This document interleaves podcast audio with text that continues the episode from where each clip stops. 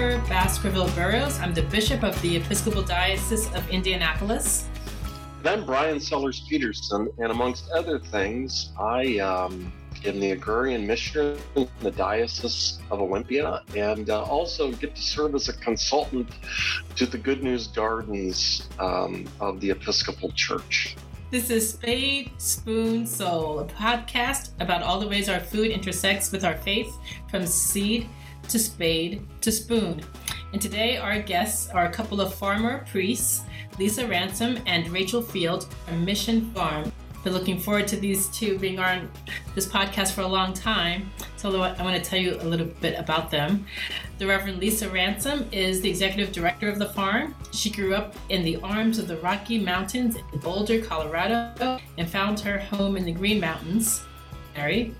She and her husband Scott worked together to build the soil and care for the earth through a small business focused on soil health and compost.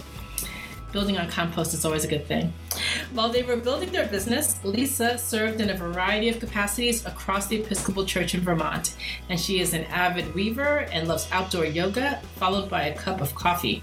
The Reverend Rachel Field is a farm priest, and she comes to Mission Farm having spent most of her life in the tidal flats of the eastern shore of Maryland.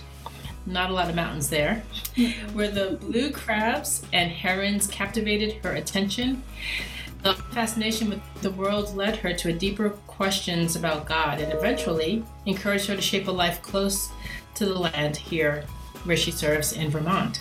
Working alongside the land community in Roxbury, she is engaging in regenerative agriculture and eco spirituality with her husband and their dog Frodo and their beloved milk cow Mocha. I understand that there are also pigs and horses around, so we'll look yeah. forward to hearing more about that. So, welcome, Lisa and Rachel. Thank you, Jennifer. Thank you, Jennifer. We have a question we always like to start with Where are you rooted? What place or community or even state of mind are you rooted? So, Lisa, why don't you go? Mm, where am I rooted? Um, uh, today, I'm I'm rooted um, in Killington, Vermont, where I just came down off of um, the trails that we've uh, had some amazing volunteers working on this season um, that are so full of moss um, deep, beautiful, and this time of year, for some reason, like almost fluorescent green moss. And um, I'm just so fascinated by it. And I think probably part of that is because I grew up in the Rocky Mountains where um, where there is not a lot of moss. There are a lot of rocks and there are a lot of sharp rocks. And so the mosses up above, um, and, and really in New England, but particularly here at Mission Farm, are like soft pillows on our feet. So I, I love walking barefoot up there. And um, I just took the dogs for a walk. So, like, right in this moment, that is where I'm rooted. Yeah. It's great, Lisa. Thank you. Hmm. Rachel, how would you answer that question? Yeah. Where are you rooted? Hmm. Yeah. Um, the thing that's coming up for me right now is feeling just like really rooted in my body. Um, and I guess that's sort of a shorthand word for i mean like what is a body after all? But i think about like growing food and eating food and then putting nutrients back into the ground like uh, yeah being rooted in my body but it's such a permeable thing. Like my body is made up of this hillside where i live which is also made up when i travel mission farm's about an hour from my house. So when i travel down to mission farm like that becomes part of my body. Um so that's really that's really where i'm where i'm feeling rooted right now my body, which is also the hillside where I live. I've never been to Killington. Can you tell us a little bit more about it as a place? I think of skiing. Can you tell us a little bit more about what the area is like there? Killington is the very center of the Green Mountains. So you often hear it referred to as the heart of the Green Mountains in Vermont. So it's very central um, in the state of Vermont. It is um, Killington Peak is the second highest peak in Vermont, um, and um, it has a population of less than a thousand people. So there aren't a lot of there's not a lot of people here in Vermont. It's hard to get into and out of. I think um, our modern day roads are pretty uh, good, but because of the geography of this place, and um, it has traditionally been a really difficult place um, to survive, to live. And so um, uh, this ski resort, which is the largest ski resort in New England, it, it survives quite well here. But it is um, having been now at Mission Farm in Killington for just over a year, year and a half, it amazes me that this place exists because it was it was not an easy place to live. It is not an easy place to live.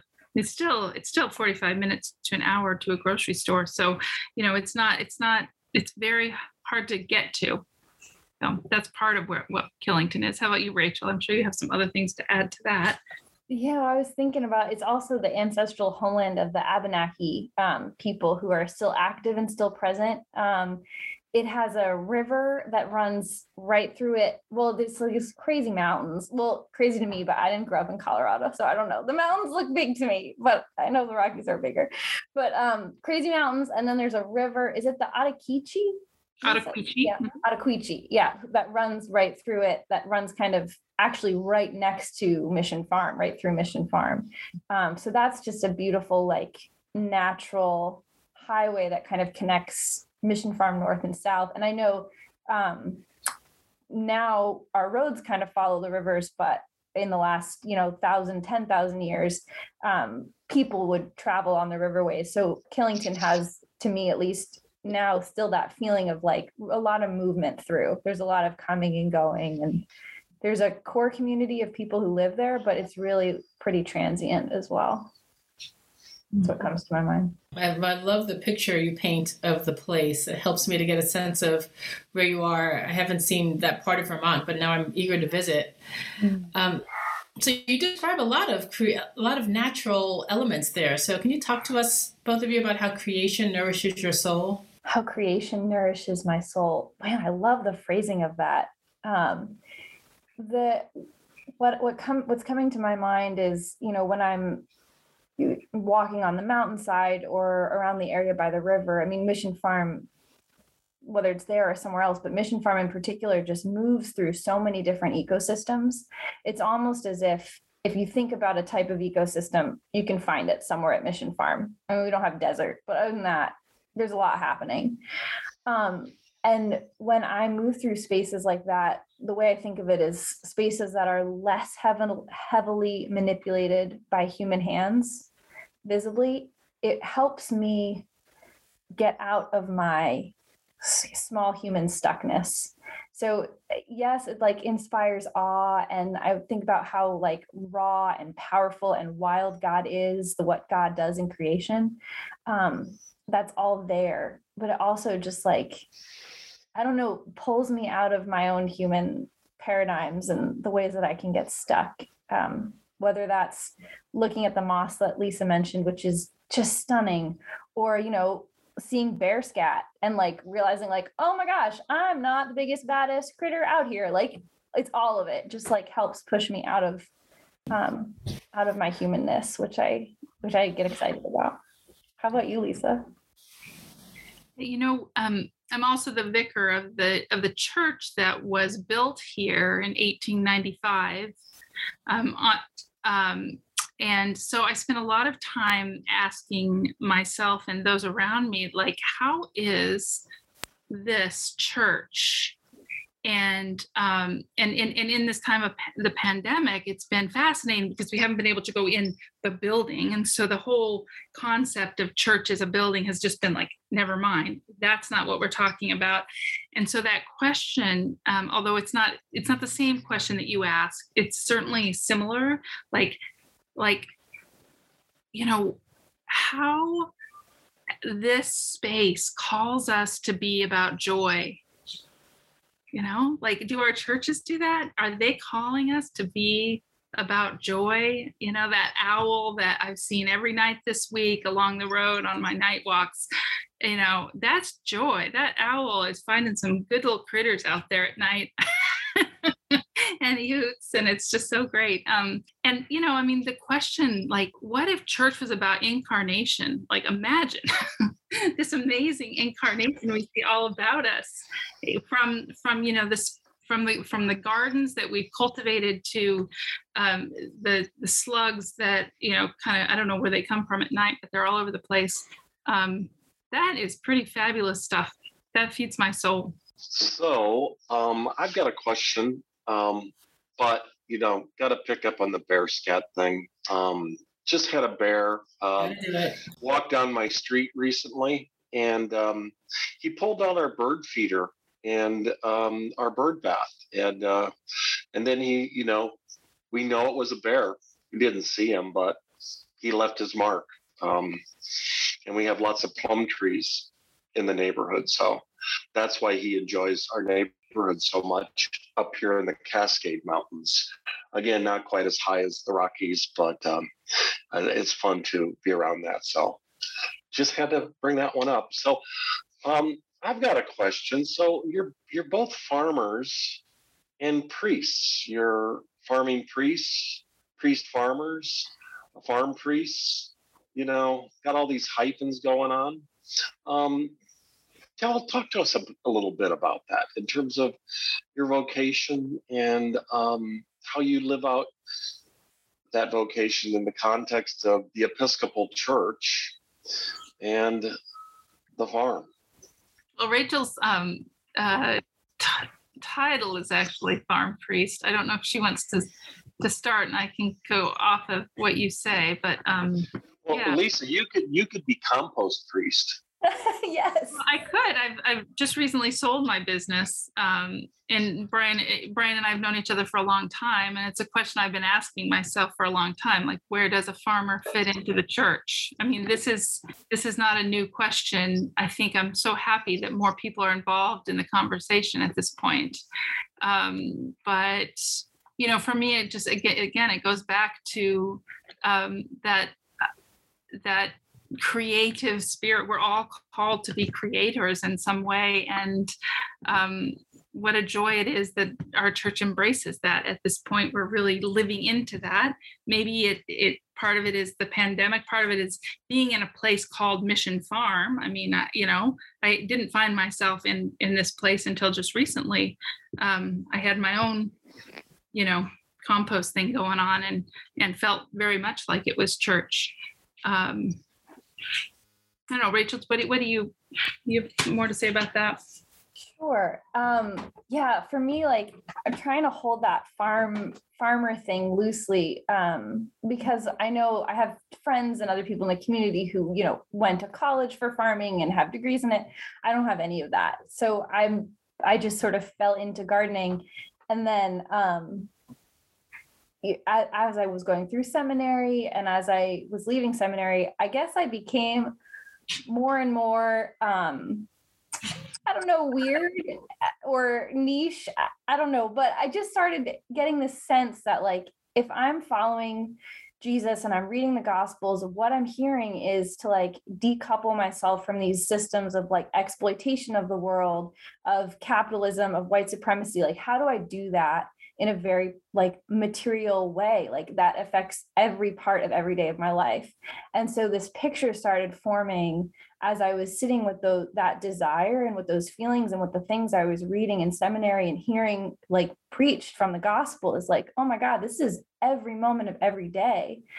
And the the invitation the answer to like look at the ground look at the earth look at how i feed myself as the root of breaches of justice. I mean looking about whose land we're sitting on whose land am i farming? Like those kind of questions like just get right into the heart of the lament and the joy and the like it's the whole passion it's the whole crucifixion and resurrection happening. Like so uh i guess that's what i i got weirder because i just got like that's it. I'm not like primarily interested in like how I can get as many yields or like how I can feed my whole community. That's beautiful. There's so many farmers that that's their vocation. For me, it's it was sort of like drawn into it as a way of life because of what I was hearing in the gospel um, about how to live every moment of every day. So that's well, that's how I got into it. And we often, I think, um, through this season, and this is the our first growing season at Mission Farm, um, the land has been somewhat fallow for uh, many years, and so this is kind of our first. Uh, first, certainly for Rachel and I together, our first sort of partnership in exploring that Mhm. um, what keeps coming up for me is like what's beyond the harvest. You know, it's mm-hmm. not like Rachel mentioned. It's not about how many pounds of tomatoes did we harvest and and how successful were we, but what is it about the process, the practical process of engaging with the land in a way mm-hmm. that we humans know about because we've done that for so long. What is it about that that and back to your original question feeds us and makes us church like Mhm. so it's kind of looking at it the other way like how as farmers are we also priests Mm. Uh, I love that. I, I feel like there is a teaching there in the church just in those two responses because I mean, that's the kind of church I want to go to, right? A church that actually makes those connections between the things that are so tangible and necessary for life and yet um, is deeply rooted in our tradition. And it's not just, you know, taken from nowhere, it's, it's rooted in, in how we live the gospel every day, but in that tactile getting your fingers in the dirt, growing food, working with God to create these edible sources of nourishment. It's just beautiful. Mm. So I have a follow up question, but I'm going to hold that off for the moment and ask you about food because I'm thinking if you could talk about Earth that beautifully. I wonder what you would say to the question about what is the dish or meal that makes you just sigh with comfort? Mm. Yeah, what's your comfort food? Tell us about that? Oh man, mine is is really boring, but it's mac and cheese. judgment. It is mac and cheese. Like I will eat. Lisa's already laughing. I can see. I will eat mac and cheese for breakfast, for lunch, for dinner. If it's a meal and there's macaroni and cheese near me, I'm a happy camper. I just want mac and cheese.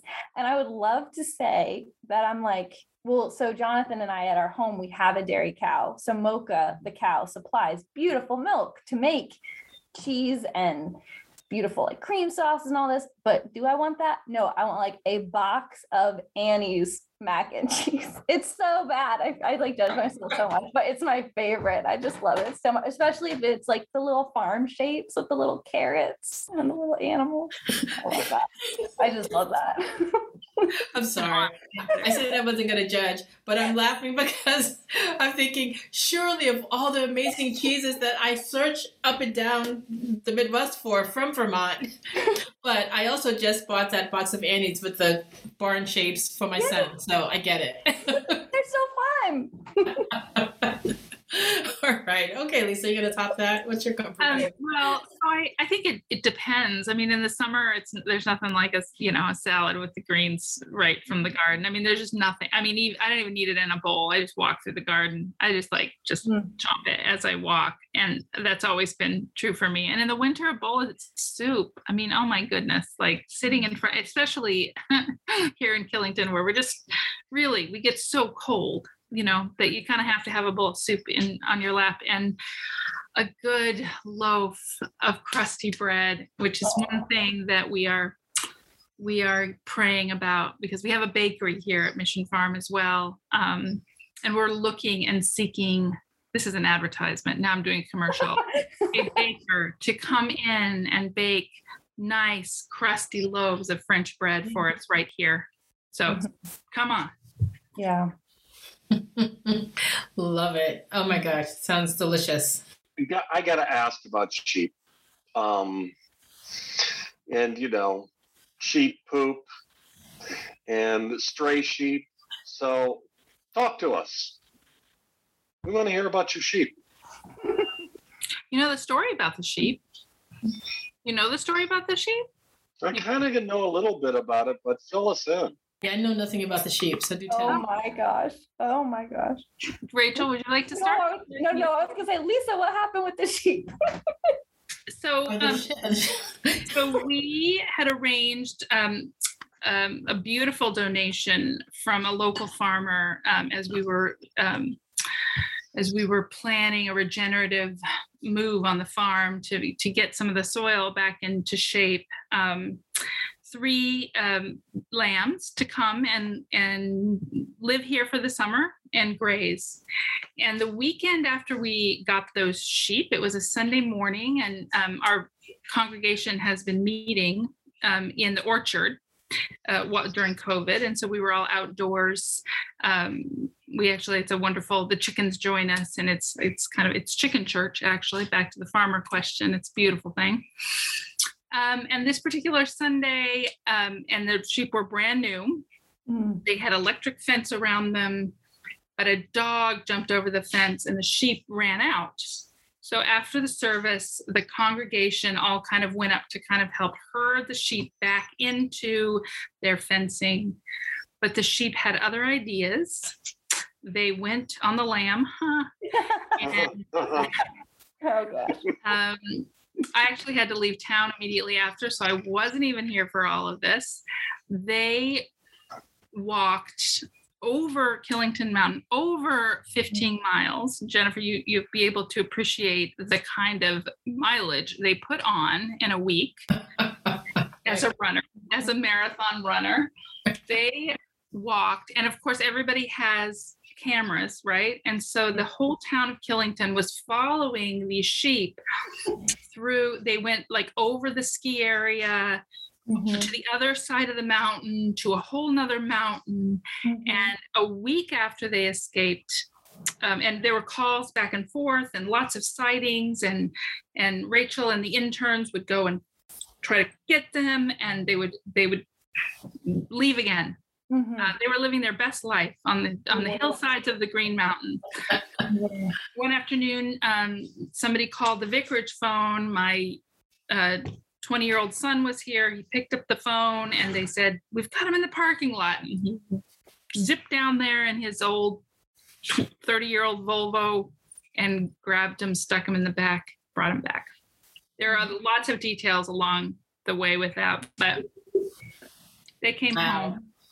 There's a lot of sermons in that story. It's a little early still. It's a little early still. well, I also just love that they were brought back in a Volvo, which makes it the most Vermont story ever. Right? How to stay on brand. so real. I don't know, Rick, you might add some more details, but that is it in a oh, nutshell. That is it. I mean, that's just my that was just my favorite part is like well, there was so much like back and forth, like on the phone with the dispatch for the mountain because the mountain, um, Killington Mountain, the resort was so generous. They were like on the phone back and forth. They had people on four wheeler four wheelers like riding all over the mountain trying to get sheep. So I'm like on the phone, on the phone, on the phone, get over. And then they just like pull up in the car and it's like Morgan and all the three sheep in the back. And we we're like, how in the world did this even happen? And we actually had a little party because it became such a thing on um, Facebook. People were just posting pictures, posting pictures. They got like this persona through the Facebook group for Killington locals. So we threw this little party um, and we had like a celebration cake. I asked the bakery like what kind of a cake one should eat when one has found their sheep, and they were like, strawberry. So we had this like beautiful strawberry cake, and it was really fun. And uh, yeah, little community moment. so you know, I think yeah, it just sounds. You like... probably piqued the interest yeah. of a lot of our listeners because you mentioned intern, and um, I mm-hmm. get constant calls. It seems like of people in seminary or college or they, they want to go get their hands dirty somewhere. So tell us a little bit about the intern program. Sure. A little bit. Yep, yep. So this summer we had three interns. They all happened to be from divinity schools. Um, we had two women from Yale Divinity School and one man from Virginia Theological Seminary. And this was our inaugural year. It was sort of a why don't y'all come up? We know we've got a mountain. We know we've got some food to put in the ground. We know we like praying.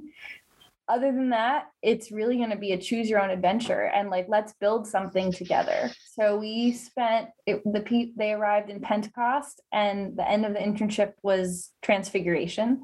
So it was this like whoa theological moment, kind of fun, um, and we really built this program um, on what those three people wanted to lean into and um, what felt nourishing and um, how they wanted to structure. I, there were a couple got like guidelines, I guess, around we do have some plants we need to get in the ground. That would be great.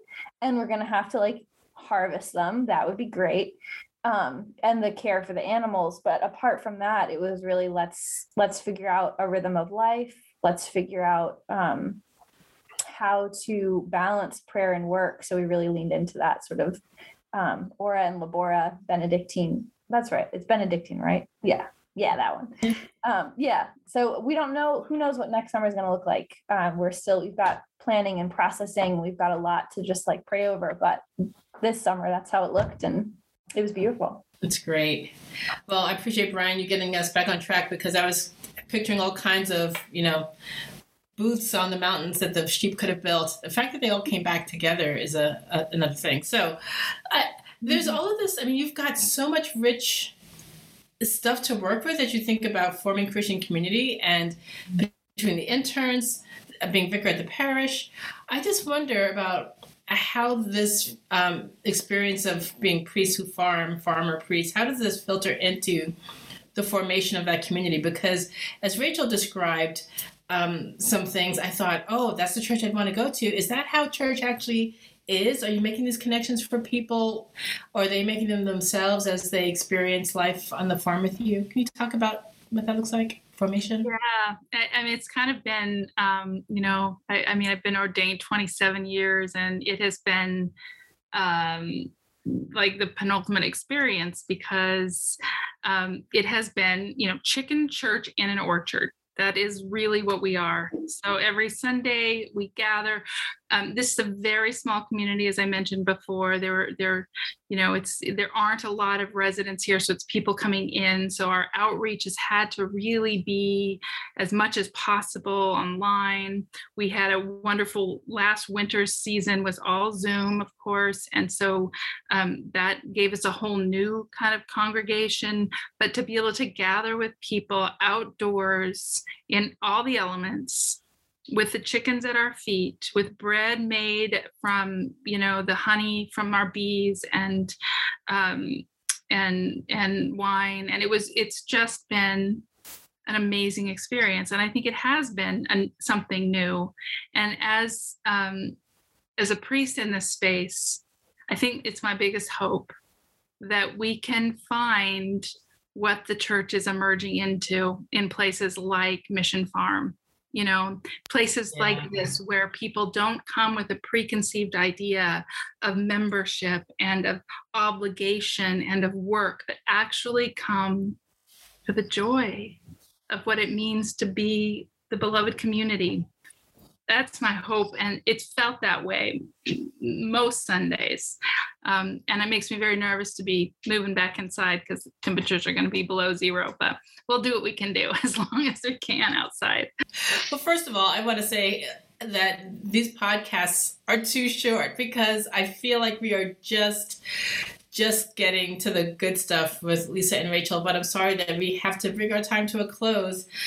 Um, I want to thank you for being with us for this third episode, and we'll look forward to the the, the fruits and the, the sheep and all the stuff that's to come, the, the, the harvest to come out of Mission Farm. So thank you for being with us.